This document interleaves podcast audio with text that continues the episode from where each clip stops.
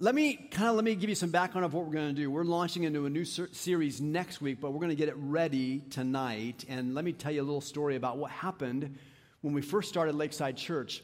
When we first began, we were meeting in the Folsom Eagles Hall, and we're trying to figure out what's going to be helpful to people and what's going to encourage them to figure out who Jesus is and kind of lean into him and things like that. And we didn't have a big children's program. We had the main room at the Eagles Hall, and we had a kitchen. The kitchen was full of spaghetti sauce on the floor. It was, pretty miserable. And that's where our children's ministry met. Yeah, so we went in and mopped it every week before we started and stuff. But we didn't have a big children's program, so we said, I'm going to do this. I got a shoe box, and we wrapped it up with some kind of paper, and then we had the kids come up to the front. And every week the kids would come up, and I would give some child the box. And then they take it home. Their instructions were, take it home, put some treasure of yours in the box, bring it back next weekend, and we're going to sit down and talk about it. So they would come up, kid would bring the box, we'd sit down in the front, and we'd just talk about what was in the box. We called it the mystery box, because it was a mystery to me every week when it came what was going to be inside that thing. And it was fascinating because in those, I would spend hours and hours getting a message ready, getting the sermon ready for the weekend, and I'd spend no time at all on the mystery box. The kid would show up, we'd open the box and look inside and like, okay, pastor, you got to, come up with something to say like right now because everybody's watching. And the beautiful thing was everybody's wondering what I'm going to say. No pressure. But the other thing was everybody's thinking about what they would say if they had to pull something out of the box like that. It was fascinating in terms of just being an engaging way of learning to follow Jesus. So I thought, what if we kicked off this series we're going to do? We're going to do a series on the life and teachings of Jesus and how he talked about specifically the kingdom of heaven. Like the kingdom of heaven, every time Jesus talked about it, it's like it surprised people. They never figured out what the kingdom of heaven was about. And we've got all these ideas like, oh, I know what heaven's about. But when you study the life of Jesus, you find out when he talked about the kingdom of heaven, it was something different than what most of us think about. So we're going to do a series on Jesus, and I thought, what if we did something like the mystery box the first weekend? And I just let you ask questions. That's how I start my study to prepare for a sermon. I just start with questions. Monday morning rolls along. I know what I'm talking about next weekend in general, so I open up that passage, and I just ask all the questions I can think about regarding that passage of Scripture. I just write them down. I don't answer them on Monday. I answer them on Wednesday. They sit in my mind for 2 days before I get to them, and I just go through questions. So we're going to let you do the same thing. We're going to let you ask questions. So we got a text number. If you want to text your questions, we are not going to trust you with a microphone. But we are going to trust you with a text. So why don't you pull your phone out. If you've ever texted a question to us before, it's the same number we've used in the past. But pull your phone out. Open up the text app. Go ahead. I'll wait. Some of you are like, I'm not going to have a question. You might. So you won't be ready unless you have your phone out. So pull your phone out, open up the text app, type in that number, 916-467-9855, and then when a question pops into your head about the life of Jesus, about the teachings of Jesus, about something you've wondered about Jesus all your life and nobody's ever addressed that question for you, text those questions into us, and we're going to try and answer them. I'm going to get some help on this with me today. So you guys, come on up. This is Rachel Blackburn and Sean Miller. Rachel is stuck. That's all right. So Rachel is one of our proteges. She's in her third year of her protege ministry among us. She works primarily in our high school ministry and leads our small group program and is doing a fantastic job with our teenagers, leading them to be followers of Jesus. So Rachel, welcome, Rachel, please. She just pulled her microphone off of her head. So you pull it back together. That's good. And this is Sean Miller. Sean's getting the backup microphone. There we go. And you know Sean. Sean's one of our pastors here. He's our pastoral navigator for our team and for what we're doing here at Lakeside. And Sean, great student of Scripture, great capacity to understand what God is talking about in Scripture. If you were here with us the last 3 weeks, you probably loved, as I did, his series on Ruth and chaos and how do we lean into that and live through that. And so I've asked these two if they would just help us deal with some questions about who Jesus is, what his life is like, and whatever else you guys have in mind to ask us about today. So let's just start with this. Tell us your favorite story of Jesus, favorite story that happened, favorite story that he told, some favorite thing about Jesus. Rachel? Okay.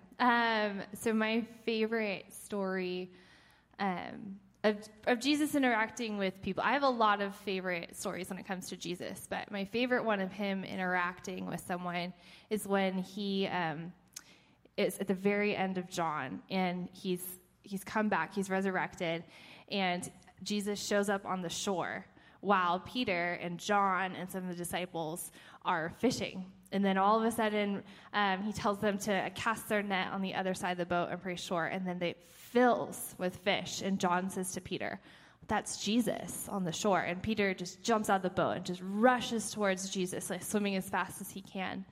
And then after Jesus actually makes them breakfast. Jesus. That's probably a good breakfast. It probably is a good breakfast. I'm thinking. Yeah. I'm a breakfast person, so I appreciate the story just for that reason alone. I think Jesus is a breakfast person. I don't know, just personally. That's my opinion. I'm getting hungry. It is dinner time. I'm sorry. And then Jesus asks Peter 3 times, "Do you love me?" And if you were to go back in John, or you know that Peter had denied Jesus 3 times. And so the fact that Jesus then asks him 3 times, "Do you love me?" There's no accident. There's just a coincidence there. He's offering him forgiveness, and it's so clear. And I just love how much grace that Jesus makes clear to Peter, because it makes it clear to everyone else, to me, who makes mistakes, who sins, who doesn't follow Jesus perfectly, that he forgives me too, that he wants, to sit down and have breakfast with me, and say, "Do you love me?" And then we're good. Yeah. It's awesome. Sean, do you have a favorite story of Jesus? I like the story of Zacchaeus. That's probably one of my all-time favorites. I mean, Jesus hung out with all these crazy characters and was always in a place where he wasn't supposed to be, which makes me go, am I ever in places that I'm not supposed to be? Like, there's an old bishop who used to say, everywhere Jesus and Paul went, they had riots, and everywhere I go, they serve tea. So maybe there's something. So Jesus caused some problems, but the grace in that story. So he says, the Son of Man has come to seek and to save that which was lost. And I just love that. He's seeking us. It's a beautiful story. That's cool. How about favorite teachings? Are there favorite teachings you have of from Jesus' life? Yeah, I mean, the Sermon on the Mount is probably my all-time favorite. They're in Matthew 5, 6, and 7, and especially the Beatitudes, because the Beatitudes talk about this heart condition, this way of life, but they're also these amazingly powerful things that we can implement. And what I mean is, one of the things that it says is, the meek will inherit the earth. Well, that doesn't really make any sense, because you figure you got to be powerful to get your own way. But Jesus talked about power, and he talked about it a lot, actually. And at the end of Matthew's gospel, he was telling his disciples about power, who were trying to steal and kind of get these seats of power in this movement that was going on. And he said, "This is not how things are supposed to work. You know how power works with those people out there and how they lord it over." But he says, "Not so with you. Anybody that wants to be great must become a servant." And he talks about this idea of being a servant, and then he talks about being a slave, and then he talks about the fact that the Son of Man, which was him, it was Jesus, he came, and he didn't come to be served, but to serve and give his life as a ransom for many. And so he says, become like a servant. Oh, no, get a little lower. Become like a slave. Oh, no, get a little lower. How did he give his life as a ransom for many? On the cross. Who was the cross for? It was for criminals.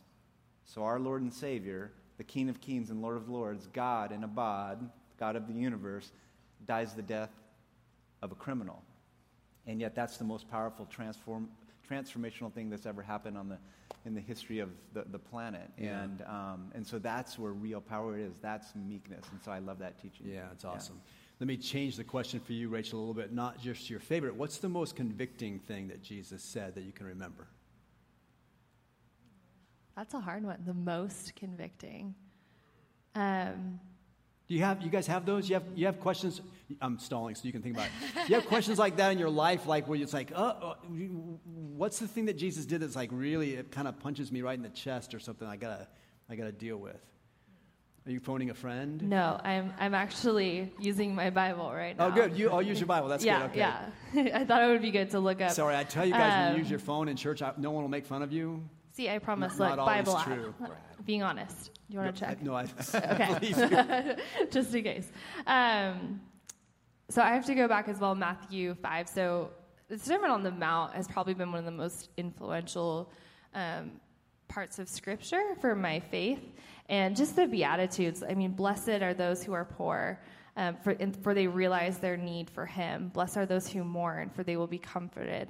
Blessed are those who are humble, for they will inherit the whole earth. And it's so convicting that, you know, God doesn't just bless us when things are good. Like, I tend to want to be like, oh, thank you, God. You know, like, things are so great right now. But we're actually called to give thanks in all circumstances. And not for the circumstance, but in all circumstances. And so, you know, when things are going bad, we can seek God and know that he's with us just as much as when it's good. I think that's really convicting for me, because when things are bad, I kind of want to push him away and be like, I don't know about this right now. It's not working out so well. But those are the times when I have sought God that I've felt him probably the most. Yeah. And known that he was with me through that trial. Yeah, what about you, Brad? Most convicting. Hey, I'm asking the questions. No, I'm going to throw it back. Yeah. So, you know, I think the most convicting thing that I remember Jesus saying is found in Matthew 25, and he's talking about at the end of time when the judgment comes, he's going to separate us like a shepherd would separate the sheep from the goats. And the thing that causes the separation, the thing that makes him say, you guys did it great and you guys didn't hit the mark, was, how did you treat the least of these? How did you treat the ones in prison? How did you treat the ones who were sick? How did you treat the ones who were naked? How did you treat the ones who were hungry and thirsty? How'd you treat them? And that just gets right into my soul, because I look at my life and I go, I don't think I probably treat them as well as I want to. I don't treat them as well as Jesus, I think, wants me to. Yeah. So that's a huge one for me. Yeah. All right, let's jump to, let's get your questions. You guys, did somebody ask a question? Did we get any questions back there, you guys? We have editors back in the back that are trying to make them fit on the screen and things like that. So let's see what you got. What is Jesus looking for in us when he tests us? Sean, what is Jesus looking for in us when he tests us? Well, I struggle with that a little bit. Mm-hmm. I don't know what it means that Jesus tests us. You know, I'm not sure if I can wrap my mind around that. I think Jesus does put us in situations where we can live out our faith.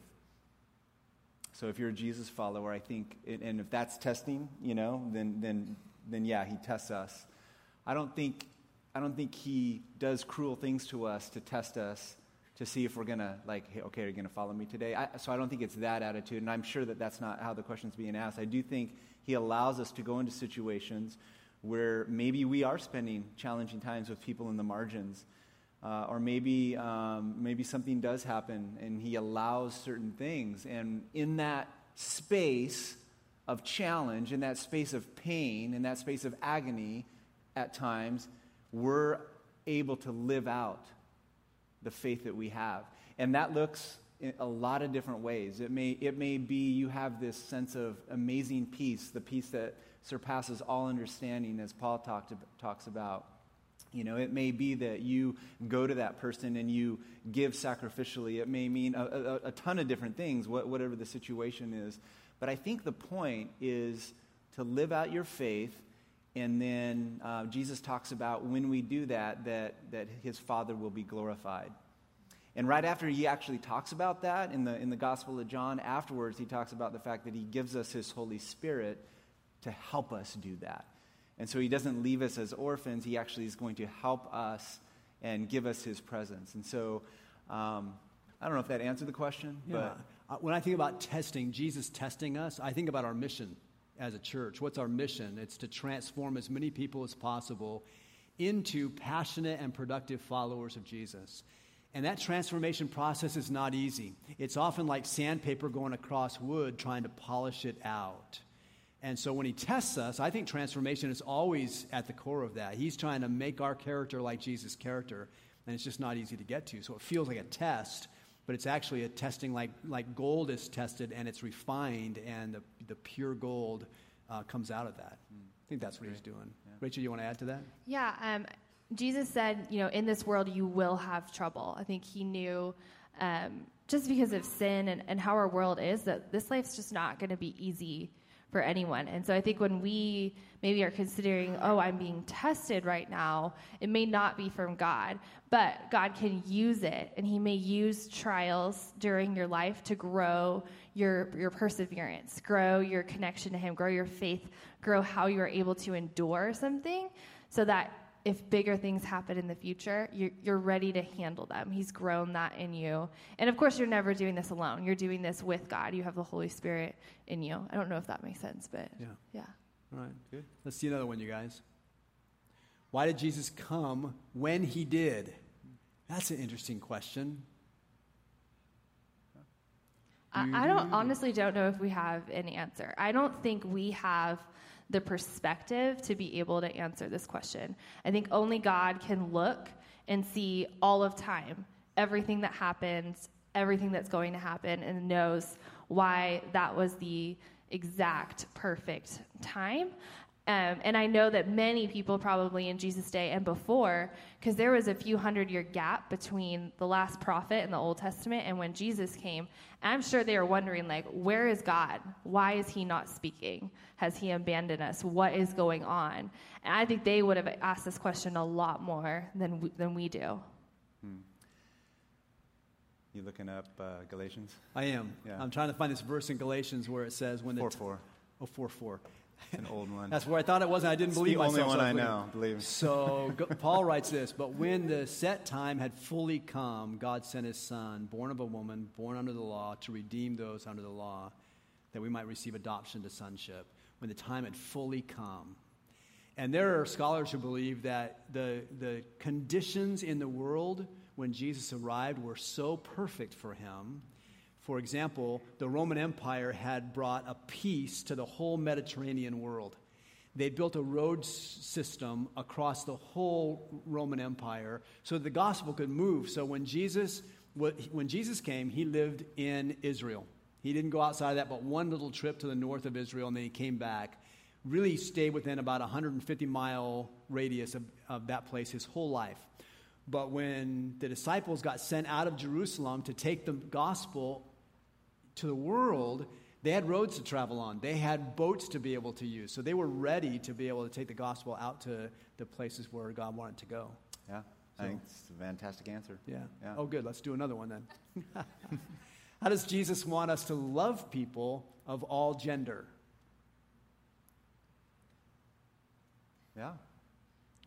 Like our neighbor. I mean, I didn't answer the most convicting, so it'd probably be the Good Samaritan. Like, so who is a Samaritan in your life? So a Samaritan, in that context, was somebody that the Israelites looked down on for various reasons, and reasons that, in fact, two of Jesus' followers, James and John, the same two guys trying to get power. They asked Jesus if it was okay if they called fire down from heaven to burn up this Samaritan village because they wouldn't let them go through the village. And Jesus said, why don't we just go around? Let's just do that. So what a concept. Who is the Samaritan in our day and age? And I think that there's many, many choices. But to answer that question about love, like who is my neighbor? Jesus said, hey, your number one thing is love God. The number two is love others and love your neighbor as yourself. It was an Old Testament law that you should love your neighbor as yourself. And so some guy said, well, who's my neighbor? And Jesus picked this idea of a Samaritan. Yeah. And so who is it uncomfortable for you to love? And then pour your love out on them. How do you love them? How do you love people that you love? What do you do for them? You celebrate them. You sing joy over them. You pray for them. You give them gifts. You invite them out for dinner and coffee, and you invite them over and into your home. How do you treat the people that you love? Nobody would do that to a Samaritan. Nobody would do any of those things to a Samaritan in those days. And so who are the people that you would never have over? Super convicting. Have them over. Yeah. Go to them. The Zacchaeus story. Yeah. Go to them, you know. And when you do that, people will misunderstand you. They will think that it's like they'll think, oh, you've totally changed, and you believe this, and you believe that, and you'll have to be misunderstood. Jesus was really misunderstood, wasn't he? Yeah. And so it's a dangerous game, but it's one we're called to live out. Yeah, so, you talked in the whole Ruth series, Sean, about risk-taking. We had a wall out there, an interactive wall right now about what are you willing to risk for Jesus? And it's risky to love someone who's different than you because your Jesus-following friends will misunderstand you. Yeah. And they'll go, "What you got off the deep end." No, I'm just trying to follow Jesus' command to love my neighbor as myself. And, you know, in John 3:17, it says that Jesus did not come to judge the world, but to save it. And in the same sense, us as Christians, we're not sent to judge the world.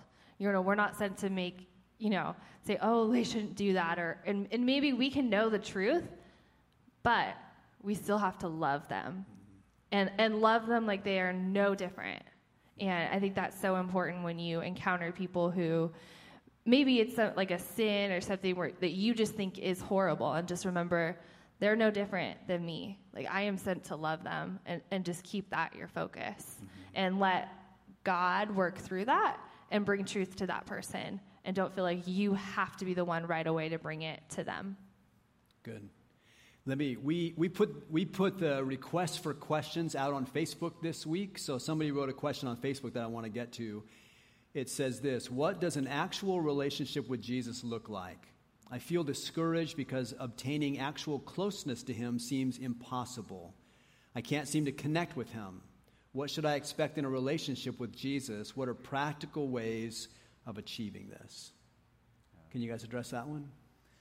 Well, I think it's like any friendship, only we don't see them, right? So in one way, it's not like any friendship, and so it takes work, it takes effort, just like relationships take effort. And so there's rhythms that God gives us, and Scripture is one of those rhythms. As we interact with the Scripture, as we dive in and we try to find ourselves in the stories and see how Jesus is interacting with people, and what does that mean for us? Prayer is another one. There's these rhythms in life that if we practice them, then we end up, what we call it is the well-crafted life. Mm-hmm. And there are certain practices, disciplines sometimes we call them, that over the long haul help us feel closer to Jesus, even emotionally. And it's not always easy because there's dry seasons where it's like, where are you, God? I mean, you might go for years and just kind of feel like I'm not really connecting. And so one thing that has helped me is to have like a trusted person, not even necessarily a small group. I love small groups. They're great and you can dialogue, but having a person I could go to and I can just wrestle through things with, and I could just say, hey, I'm struggling, man, and I'm not feeling this, and will you have some conversation with me? And so and that discipline or rhythm is what we call connection at Lakeside. And so having somebody that you can connect with, I think, will help that out. One of the things that I think is the biggest thing that makes me feel like I'm not close to God or we're not connecting is just when I get too busy. And, you know, I have days, you know, like we all do, where you get up super early and you race to work, and then you maybe come home, then you have an event that night, and, you know, there's just no space. And so one thing I'm really trying to do every week now is look for a time, look for space. Maybe it's not every day where I have this big space to like read my Bible or pray, maybe be in silence with God, but maybe it's like a few times a week I can just find, I'm like, oh, I've got half an hour here. You know, I have an hour here that I can, you know, mark on my calendar and take that time. That's one thing, is just really, you got to plan for it, especially in our busy culture. And then another thing that really helped me is there's this book called Sacred Pathways by Gary Thomas, and it goes through different types of people and how they connect to God. Like, one was they connect through nature. Another was maybe you're more contemplative, so you connect more through prayer. And through the book, it doesn't say, like, oh, you have one way you connect with God, but we have multiple ways that we will connect to God, and it might be different in different seasons. So if this is something you're really interested in, Sacred Pathways by Gary Thomas is a really good book. Good. Awesome. Give us another one, you guys, in the back. If Jesus were on earth today, would he be a Democrat or Republican? Brad?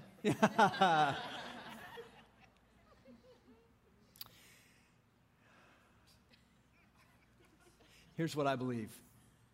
I believe that both those two major parties in our country stand for some good things. And we're on one side, we don't give the other side credit for standing for any good thing. And if we're on the other side, we don't give this party credit for standing for any good thing.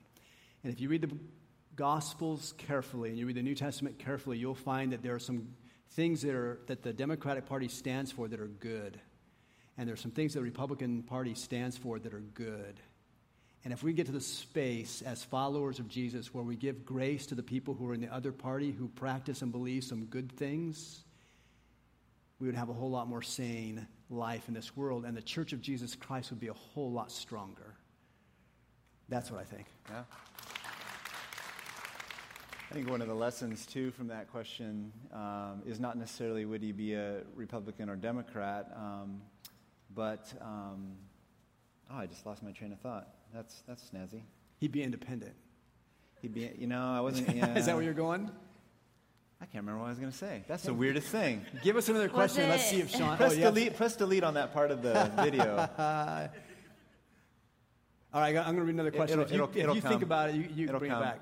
Why did Jesus use so many parables when speaking to the disciples? Why did they have such a hard time understanding them? Yeah? I think that they were subversive. What do you mean, yeah? It's not a yes or no question, actually. No, it's a great question. Yeah, good, okay. Yes, it's a good question. I think the stories were subversive, and I think that was the point of them, because oftentimes as he was telling a story, there were different people in the audience and different backgrounds, and usually he was telling a story about them. And some of the stories are actually very, very offensive. And so I think that's one of the reasons he used parables. I think another reason is, as humans, we're designed to love stories. And we're designed to see how stories work. They're such a great teaching mechanism. There's a reason why we dump tons of money into going to movies or reading a great book. And we'll watch a movie that we love over and over and over and over and over again. And so we're designed for story. And so for those two reasons, and maybe there's other ones too, but I think that's why he... Yeah. He told stories. All right. I think we have time for one more question. You guys have one more for us? Rachel, this is yours. Why do you think Jesus waited until he was 30 to start his ministry? How old are you? I'm 25. 25. Oh, you're not even there yet. Nope. He was so senior to you. He was. I don't know culturally. I think this would be a really interesting question to look at. Like, was there something in that culture where that was the case? Because I know that they had, when you studied under a rabbi, like for years, you would just follow them. You would learn from them. You would learn from the way that they lived. But I don't know. The first thing that popped into my head would be, I bet it was because God told him to. I bet he was just obeying. Because, why would his ministry only have been 3 years? That doesn't make sense to me. Like, if the Messiah came... and it was my plan, I would have wanted him to be doing ministry. I don't know, maybe as soon as he's 18, go. Do as much as you can.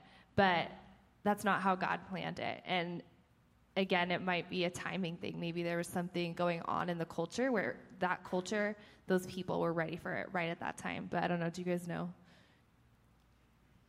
His mom kind of kicked him into it, I think. No, didn't she? Moms are good for that. John chapter 2... There's a wedding. Jesus and his mom and some of his buddies were at a wedding, and they run out of wine at the wedding, which is horrific, apparently. And so his mom comes to Jesus, and she says to him, "Hey, they ran out of wine, son. It's embarrassing, And he says, "Mother, my time has not yet come." And then what'd he do? He went over and changed the water into wine and got started on his ministry. It's his mom. Yeah, that's fantastic. All right. Mom knows best. Let's pray. Always. Yeah. All right. No, so here's the deal. We are going to give an offering. If you want to go online, we're going to post all four of these gathering times. We're going to post them up online after this. If you want to hear the other questions that the other gatherings asked and what we said about those, look online at the end of maybe Tuesday. I think they come up. and you can check that out, okay? We're going to give an offering in a moment. If you have things you want to give to Houston, you can do that in the offering, or your regular offering to Lakeside, you can do that. Rachel, why don't you pray for us before we give our offerings? Dear God, I thank you so much that you allow us to meet together, that you allow us to discuss questions about who you are. And I thank you, God, for your word, and that you have given us answers for everything that we need to know to follow you. And God, I just pray that if we have more answers, God, that you would help us to find the answers, that you would give us the drive to go out and to search Scripture for your answer. And God, I pray that you would bless everyone over in Houston right now. I pray that you would be with them through their relief efforts. And God, I pray that you would bless us this week. And may you just show us opportunities that we have to live out our faith and to tell more of who you are to others. It's in Jesus' name we pray. Amen.